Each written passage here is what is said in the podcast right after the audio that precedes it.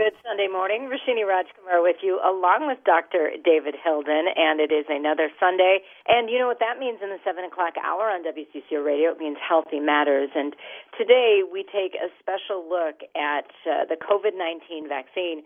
We have a special guest coming up after the break. But first, uh, Dr. Hilden, I want to congratulate you. Pictures were all over Twitter of you getting that vaccine. Thanks, Roshini. Good morning, everybody. Indeed, I got my vaccine two days ago now. I got it Friday, about 36 hours ago. I feel great. I don't have a single side effect. I don't know any of my colleagues who had any side effects, and it was maybe one of the more celebratory days, if not the most celebratory day at the hospital all year. It was people were were walking one foot off of the ground. Everybody is so hopeful. So happy to report all is well with uh, after I got jabbed a couple days ago. You could see that from the different pictures and the announcements coming out of Hennepin Healthcare. And what does this mean now for you? Will you have to have a second dose? Give us that timeline. Yes, we still will get a second dose what we've done is we received about a little over 1,900, almost 2,000 doses, and we're going to be getting um, more in the coming week. At least that's the plan. And uh, there's about six to seven thousand employees at Hennepin, and so we are prioritizing those who are working with COVID patients. So there, there's a there's a prioritization list even within the list of of healthcare workers. And this vaccine from uh, Pfizer BioNTech, BioNTech is the company in Germany that developed it that uh, uh, that one requires another one in about three weeks. Well, not about three weeks, in exactly three weeks. And so I'll be getting my next one then. The other vaccine made by Moderna also requires a second dose. And so what we're going to do today on the show is um, I this is a hot topic for people, and so we've I've uh, invited my colleague, Dr. Caitlin Eccles Radke. She is um, uh, an infection uh, infectious disease doctor, but she is also heading up our infection prevention program, and so she's uh, she's been busy with the vaccines, and we're going to answer all of listener questions today about that vaccine. Right, I want to remind people phone and text lines are open six five one nine eight nine nine two two six, and both doctors can answer those questions for you because this is also a real crucial time in the fight against COVID. Dr. Hilden, in that we want people to understand what's going on. We want people to be safe, of course, but also understand there's a little bit of a schedule or a timeline. We talked about this a little last week. We'll get into it more today, but really a timeline on how this vaccine will get out there, correct? That's right. Um, and, you know, the vaccine is, is what we're calling it at the hospital. Everyone's using the hashtag our best shot because it really is our best shot to get out of this pandemic. This is how it ends. This is how this pandemic ends. But it doesn't end today or tomorrow or the next day. We can't change one thing about what we're doing in our lives for a while yet. Uh, it um, we still have to do the three W's of watching your distance, wearing your masks, and watching uh, and uh, washing your hands. We still have to keep doing those things for the foreseeable future, for for months. But but um, as this vaccine gets rolled out, this is how we protect our communities. And so, at the hospital, we most people are not talking about about their own health when they get this vaccine. When we've done video interviews and and, uh, and quotes from our healthcare staff, many say, "Yes, I want to protect myself." But almost all say something to the effect of i'm getting this vaccine so i can see my family again and so i can go back to the gym and so i can um go out to a restaurant again so i'm doing this for other people.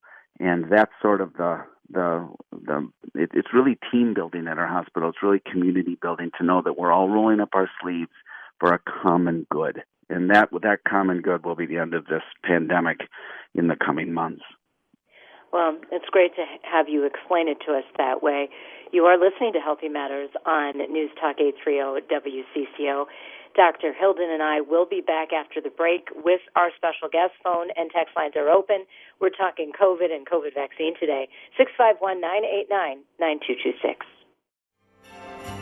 Happy holidays. Happy holidays. Happy holiday. Happy holiday week. Roshini Rajkumar with you, along with your host of Healthy Matters, Dr. David Hilden. And of course, Healthy Matters brought to you by Hennepin Healthcare. We have a very serious topic today the COVID 19 vaccine. Phone and text lines are open. Dr. Hilden, why don't you introduce our special guest?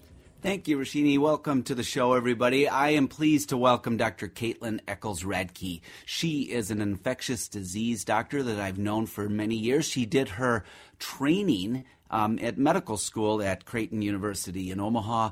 She did her residency in internal medicine here at Hennepin Healthcare, HCMC, in downtown Minneapolis. That's where I met her. And she's been on our faculty at uh, Hennepin and the medical school at Minnesota since then. She also, though, importantly, this year, she is heading up our infection prevention program at the hospital, which means she knows all things vaccine. In fact, when you get your vaccine at Hennepin, which I just did a couple of days ago, her name is all over it. So, uh, uh, so first of all, Dr. Eccles Radke, welcome to the show. Glad you could be here. Thanks for having me. It's good to be back. It's been a while. And I'm excited it has been to be here to talk about this topic because everyone's really excited about it. I know it's actually a happy time. You know, we're in the middle of a pandemic. Quarter million people, sadly, uh, um, got got this virus just in one day this week. But we have some hope. Can you tell us, Caitlin? Just give us the the high level view of how the vaccine rollout has gone so far. Um, it's been a lot of work. You know, the FDA approved the first vaccine under emergency use, uh, the Pfizer vaccine, on I think the 11th, so Friday a week ago. Um, and we've been, we had a lot of stuff in place, but we've been gearing up over the last week because we knew the shipment was coming this week to really get it out and into everyone's arms. It's taken massive amounts of planning and coordination and, you know, paperwork and reviewing documents and everything, but it is so exciting and worth every ounce of the hard work to get it into people's arms. It has been, and I have never. I was t- saying earlier at the top of the show how exciting it is to see our healthcare workers getting their vaccine, and not only that, you know, it's a little bit of a moment for healthcare workers online and on social media. I, I would, if uh, listeners, if you want to get a glimpse into what healthcare workers and doctors and others and nurses are thinking, follow a bunch of them on Twitter. Go to mine. Go to Dr. David Hilden if you want. Um, uh, go to Hennepin Healthcare and see what is going on out there. Nationwide, they are putting their pictures of their arms rolled up. And it's sort of this national um, uh, week of celebration among healthcare workers. And uh, that is just how much of a game changer we're hoping that this thing will be. So, Caitlin, do we have enough vaccine? Let's just start with that simple question. Well, I think we will. Um, it's you know everything's in production and manufacturing. Um, we got a shipment of uh, just under 2,000 doses for the first round, and we'll get about the same uh, midweek this week. So you know we're using it as quickly as we're getting it, and trying to get everyone vaccinated who qualifies uh, within our tiering system and who wants it. So I think we will, but you know for the general population and everyone, it will just take time. It will take time. And um, so, how are you prioritizing within healthcare systems? That's a great question. So, we are following the Minnesota Department of Health guidance. They put out a document that basically says all people in healthcare are what they call pri- uh, tier 1A, but within that, they break it down into first, second, and third priority. So, of course, anyone who is seeing COVID patients on a regular basis. So that includes the emergency room, you know, paramedics, uh, viral screening clinics, uh, consultants in the hospital, ICU doctors and nurses. Um, but in addition to that, it really includes anyone working on those high risk units. So you know, interpreter services if they're in house, uh, environmental services, the people who clean the rooms after COVID patients are there or on a daily basis, you know, they are all prioritized in the first group. And then so on after that based on based on people's level of risk and exposure. Yes, on our, our first day of vaccination last Friday, two days ago, we had an event where five people got their vaccines first. And the very first person at Hennepin Healthcare to get the vaccine was a gentleman who works in environmental services, um, uh, the the staff that cleans the building. He was first, and then there was a registered nurse from the ICU, and then there was one of our outstanding paramedics, and then there was an interpreter, a Spanish interpreter from our organization, because they are right in the rooms, the, the folks who interpret for us. And then there was one of our physician colleagues, Dr. Shirley Z. She got, she was the first physician to get it. So we, I very much like that, is that within healthcare, we're all part of the healthcare team. It's not just the doctors. It's not just the nurses. So many times we talk about how how um, how hard they're working, the doctors and nurses, and that's true. They are. But all those other professionals, the interpreters, are there every day in those rooms, and it's just it was so great to see all the people getting that vaccine. Um, so what what I think we're going to do now, Caitlin, because people get to listen to me every week, or they have to listen to me every week, but I want to hear from you, and I want to hear from listeners. Roshini, would this be a good time to go to take some listener calls? Yes, Dr. Hilden. We already have several calls and loads of texts reminding people. I promise we'll get to your call. We'll try to get to your text. 651 989 9226. Susie is on the line from Venice, Florida. Good morning. Good morning, Susie. Go ahead. Yes, good morning. I am in the uh, the third tier, of the first group, and my question um, has to do with the anaphylaxis reactions that have been documented with the Pfizer vaccine. Is this for any any anaphylactic reaction that a person has had, not to food or environment or allergies? I had a reaction to a bee sting in 1971 that almost killed me. Would this be something that I'd have to stay away from Pfizer? It hasn't been mentioned before. That's a good question. Uh, Pfizer did a really nice job of breaking down uh, different types of reactions. So the people who really should not get the vaccine are anyone who either had a reaction to the first dose and then they shouldn't get the second, or um, people who have a reaction to any of the ingredients in it. And you can find that list online. And one of the sort of interesting ones is is something called polyethylene glycol, which is in um, Miralax, which is an actually like a laxative drug, but um, but most people had other um, reactions or anaphylaxis to things like bee stings or foods. You shouldn't have any trouble getting getting the vaccine. So, so Caitlin, so just a clarification on that. The it wasn't a, it was an ingredient in the vaccine, and it was literally an, a laxative ingredient. Is that correct? That's correct. Interestingly. Yeah. Okay. So um, that's really helpful to know. Just because you carry around an EpiPen for your bee stings doesn't mean you can't get this vaccine. Is that also correct?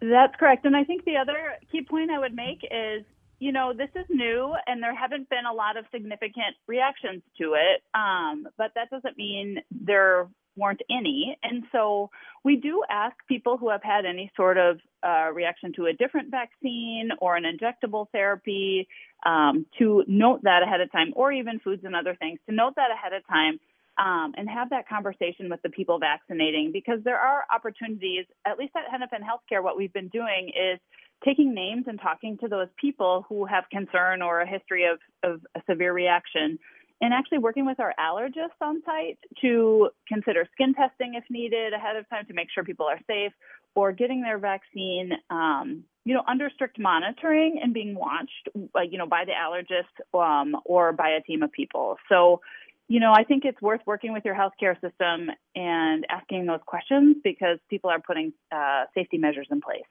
All right we have oh. lots of texts and questions, Dr. Hilden, Doctor, the doctors today. Why don't we take a real quick break here so we can get in? We've got some calls coming in, lots of texts. Again, reminding people we'll definitely get to your calls, 651 989 9226, and we'll do our best on Healthy Matters today to get to your texts. We'll be right back. We are back on Healthy Matters. Roshini Rajkumar with you, along with your host, Dr. David Hilden. We are taking your calls 651 989 9226. Dr. Hilden, would you like to reintroduce our guest today? Thanks, Roshini. Welcome to the show, everybody. We're talking to my friend and colleague, Dr. Caitlin Eccles Radke. Dr. Eccles Radke is an infectious disease specialist and heads up our infection prevention program. And we're talking all things uh, COVID vaccine. She's the one to answer your questions. I do want, if you want to know what it lo- looks like to get this thing, go to my Twitter feed, Dr. David Hilden. It's all one word, Dr. David Hilden Dr. David Hilden. You can see a picture of me getting my vaccine from Gloria. Gloria was one of our outstanding nurses who gave vaccines all day on Friday. You can see my arm getting jabbed, and I did just fine, everybody. Dr. David Hilden on Twitter. Let's go to the phones and the texts and have Dr. Eccles Radke inform us this morning. All right, all the phone lines are lit up. We'll go to Tom in Maple Grove. Good morning, Tom. Uh, good morning. This is for uh, Dr. Caitlin, uh, infectious diseases. I know you mentioned earlier about allergies or reactions to the vaccine. One of the, and we talked about beef stings, and sounds like Hennepin is absolutely prepared with the allergist on board and everybody else, and probably resuscitation units. But it's my understanding one of the components of, or elements of the vaccine is horseshoe crab blood as being a highly effective antibacterial that's been incorporated into the um, COVID 19. So if somebody may have a shellfish allergy, okay, and not be aware of it, there is a component in there that could cause a reaction, and I have not heard that much about it. So if you could elaborate, and if it's nothing but an illusion, say so. Thank you. That's a great question, um, and one I haven't heard yet. So you're right; people aren't talking about it much. Horseshoe crab blood is used in a lot of different, both medications, vaccines, etc. Like you said, as an antibacterial agent, if you will. Um, and in general, people who have shellfish allergies routinely can get these medicines. Um, I think it's in a lot more things than we actually really know about. Um, but it is worth just talking to your doctor if you have have that allergy or have any concerns just to make sure that you know you're monitored a little more closely. I will say though, in response to that, um, even across the U.S. and other countries that have approved the Pfizer vaccine before, the amount of people who have allergies to things but have got the vaccine so far and done well is is quite high. There's very few reports of anyone who had a severe reaction to the Pfizer vaccine so far. All right, John is on the line from Minnetonka. Good morning, John. Yes, I have uh, two questions regarding access to the vaccine. The first one being, is there going to be a state residency qualification? What's to stop people from going to states that have a larger supply with these asymmetric distribution aspects uh, to go over and take their supplies that are meant for their residents? And secondly, how do you vet for people with pre-existing conditions the veracity of those claims to go up the ladder to a higher priority if they can't be visualized, like overweight and obesity, uh, if they claim they have a oh an immune deficiency or any other uh, thing that can't be vetted easily, how are you going to uh, clear that to, to make sure that they're uh, projecting exactly what their true condition is?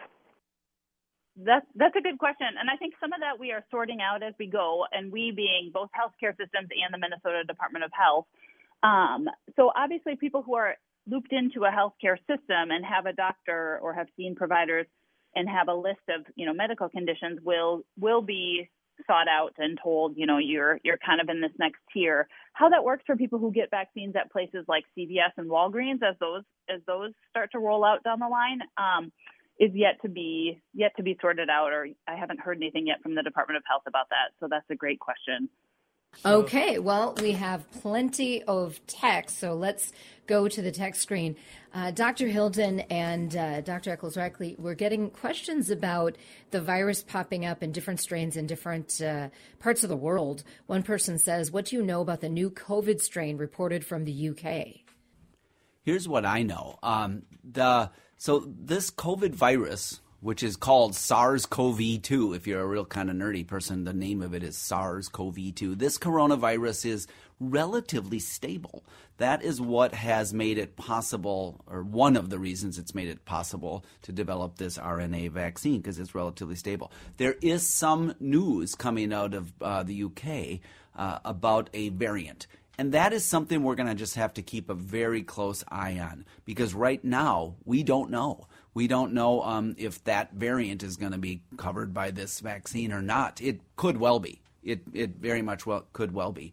Um, but we'll have to that that uh, will have to wait to be seen. That is one of the reasons you get a flu shot every year. It's because the flu virus, which is a different virus from coronavirus, the flu virus mutates and it, it's it's always a step or two ahead of us. So we'll keep uh, we'll keep our eye on that one. out of the UK. I'm hopeful that it won't make all the difference in the world, uh, but we, I guess, more remains to be seen on that. This RNA virus that the Pfizer, BioNTech, and the Moderna vaccines they use messenger RNA. I, I, if people are wondering, no, it does not change the, genetic material in your own body. That's a firm no. Um, people have asked that. It is not. It's only injecting the recipe to make a portion of the coronavirus. It doesn't even make the whole virus. So it does not alter your own genetic material. People can be um, feel good about that. But it, it only uh, targets a certain part of this coronavirus. So we're hopeful that it won't mutate very much and it'll be stable and the vaccine will be good for a long time to come. But more to more to come on that. Okay, doctors, we've got some calls and texts. Let's take one quick text and a call before we have to go to break. This listener says, Hello, this is Randy. I'm wondering if we know much about how long this vaccine will last in a person. Will we need to get this each year? That's a great question, Randy. You know, we don't know. And I think some of the initial stuff I've been seeing is saying that this may be good for life or for years, um, but we just don't really know yet because this still, I mean, I think we were saying back in March, April, this is a new virus. We're learning as we go. And the same goes with the vaccines. So, um, you know, tons of stuff is being studied, and we'll continue to learn as we move forward whether this will be something we need a booster for at some point in time or we're good to go. We just don't know yet. Okay, we've got Ken back. Ken, thanks for sticking with us. He's on the line from Blaine. Good morning. Uh, I have a couple quick questions. Um, I'm, I'm, going to be 75 uh, in January, and I'm wondering where uh, the age group uh, people will fall in line as far as uh, priorities. And the second question I have is uh, I understand that Minnesota was shortchanged on their uh, virus that they got, and I also have seen in the paper that many states were shortchanged, and yet Pfizer is saying, "Oh, if we have a whole warehouse full of uh, vaccine, I don't understand." But who's in charge here as far as the confusion is going to really uh, upset a lot of people and really wonder what's going on. Those are both great questions. So to answer your first one about age, um, once we start vaccinating the public, uh, people with high risk medical conditions or age over 65 will be higher priority um, versus others in the community. Um, and when, when that will be, you know, we're constantly getting shipments and trying to get groups vaccinated per their priority groups. So you'll probably know shortly before when that's going to be because um, everything is moving so fast. To answer your second question about the shipment, we we are getting a less lower number of uh, vaccines than we initially had anticipated. It sounds to me the most recent updates I've heard is that there was just a miscommunication between Operation Warp Speed um, and the Pfizer companies. You're correct. Pfizer has a lot of vaccine ready to go. Um, they just needed the word on where to send things uh, from the federal government, and they're sorting that out right now if I could jump in on that, um, Dr. Eccles Radke. So this is it, it, reminds me how important logistics are. Um, and so, who coordinates this? Who owns all this? This is our our the logistics people at the national level. That who that's who coordinates it. So, hats off to those who are doing that. Um, I do uh, I do agree with you that we're not going to get quite as many as we thought, but I, I don't want that to discourage people. They're going to come in a relatively short period of time. And right, can well, I make one one quick comment about that too? You know, interestingly, the vials were thought to have five doses each of vaccine for five people, and what they found is that most of them have a sixth and sometimes a seventh, and so even though we think we're getting a certain amount, we actually are getting a little bit more, which is pretty exciting. So we'll get there. All right, lots of great uh, questions from listeners today. The phone lines will remain open for our remaining time with the doctors 651 989 9226. Ooh, Merry Christmas, Christmas comes this time we are back on Healthy Matters. Roshini Rajkumar with you, along with your host, Dr. David Hilden, and our special guest, Dr. Caitlin Eccles Radke. We are talking about the COVID 19 vaccine. You can get your calls in in these last few minutes 651 989 9226. Doctors, lots of wonderful questions coming in. Here's a real quick one When will people in dentistry get vaccinated? That's a great question.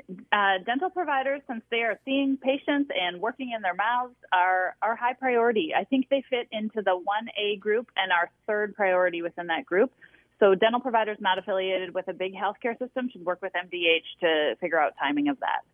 Another person says, What's the difference between RNA and DNA? Should we be concerned with the COVID vaccine, which changes the RNA in our body?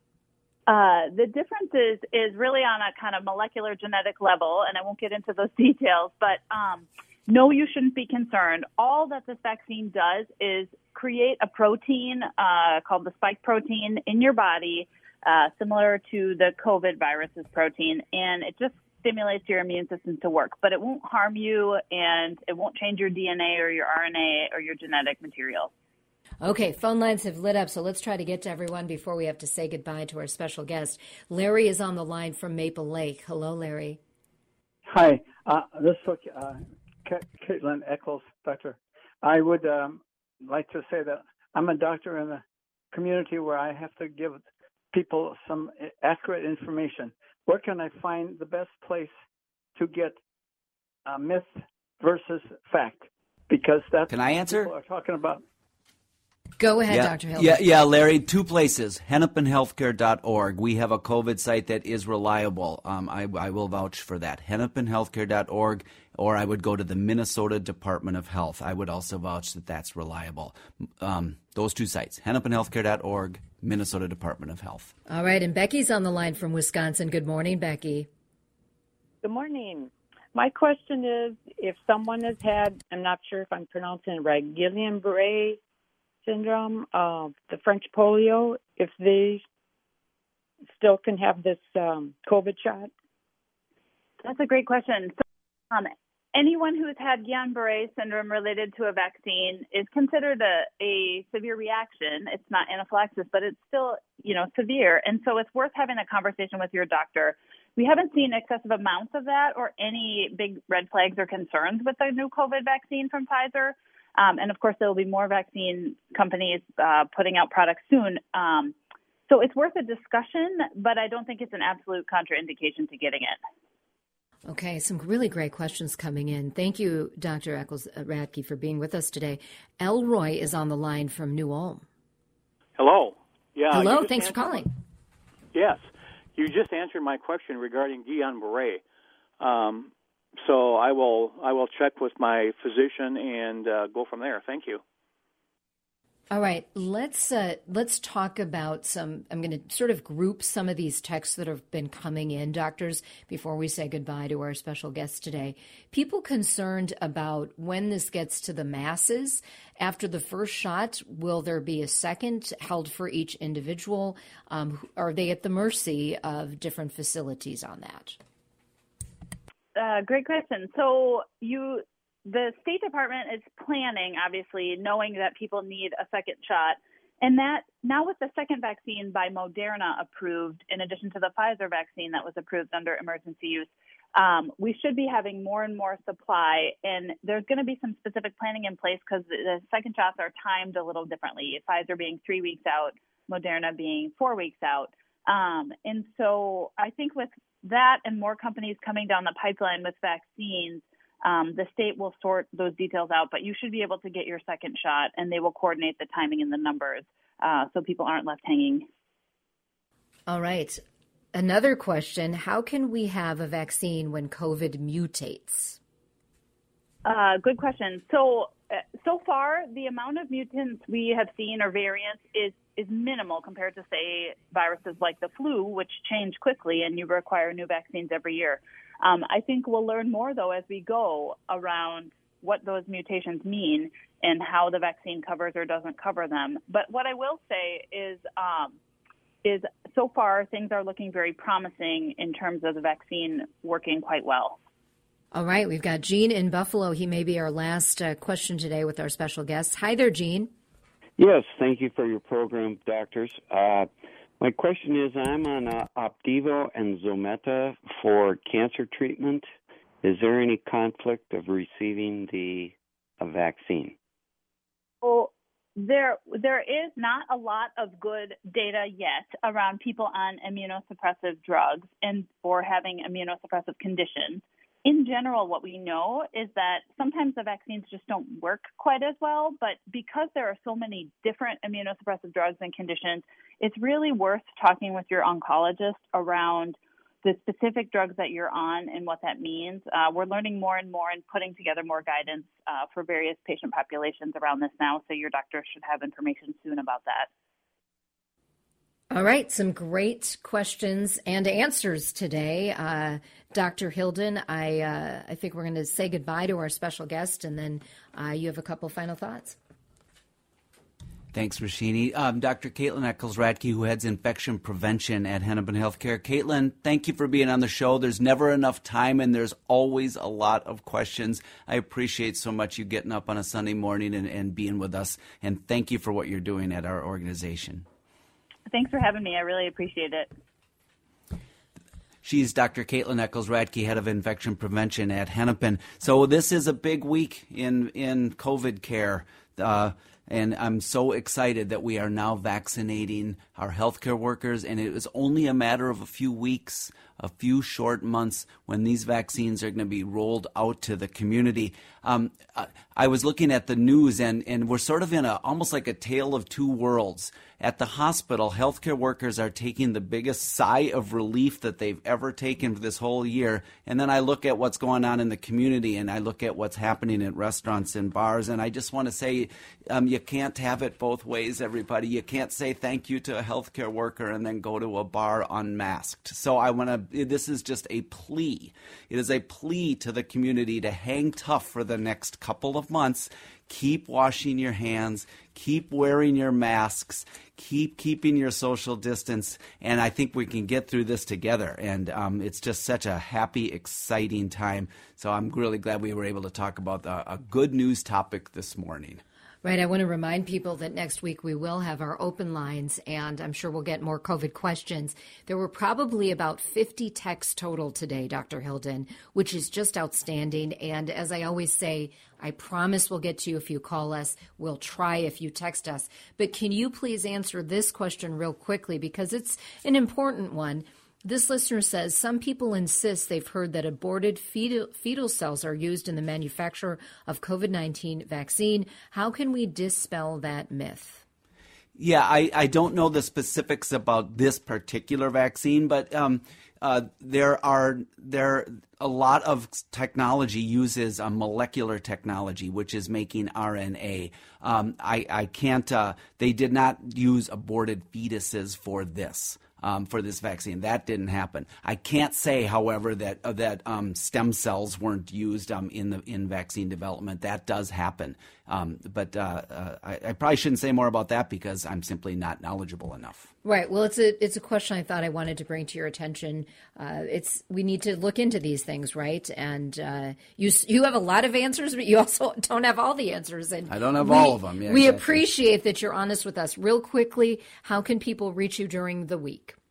Yeah, I want to have you follow me on Twitter. That's Dr. David Hilden. You can always follow the blog where I occasionally put a little longer form version of some, of what's on my mind. That's uh, health, uh, myhealthymatters.org. Myhealthymatters.org. But for sure, go on Twitter. It's Dr. David Hilden. Right, lots of great stuff. Dr. Hilden and I will be back next Sunday for another edition of Healthy Matters on News Talk 830 WCCO. It will be our open line show. We wish you a wonderful holiday week. Thanks as always for your calls and texts, and we'll catch you next Sunday.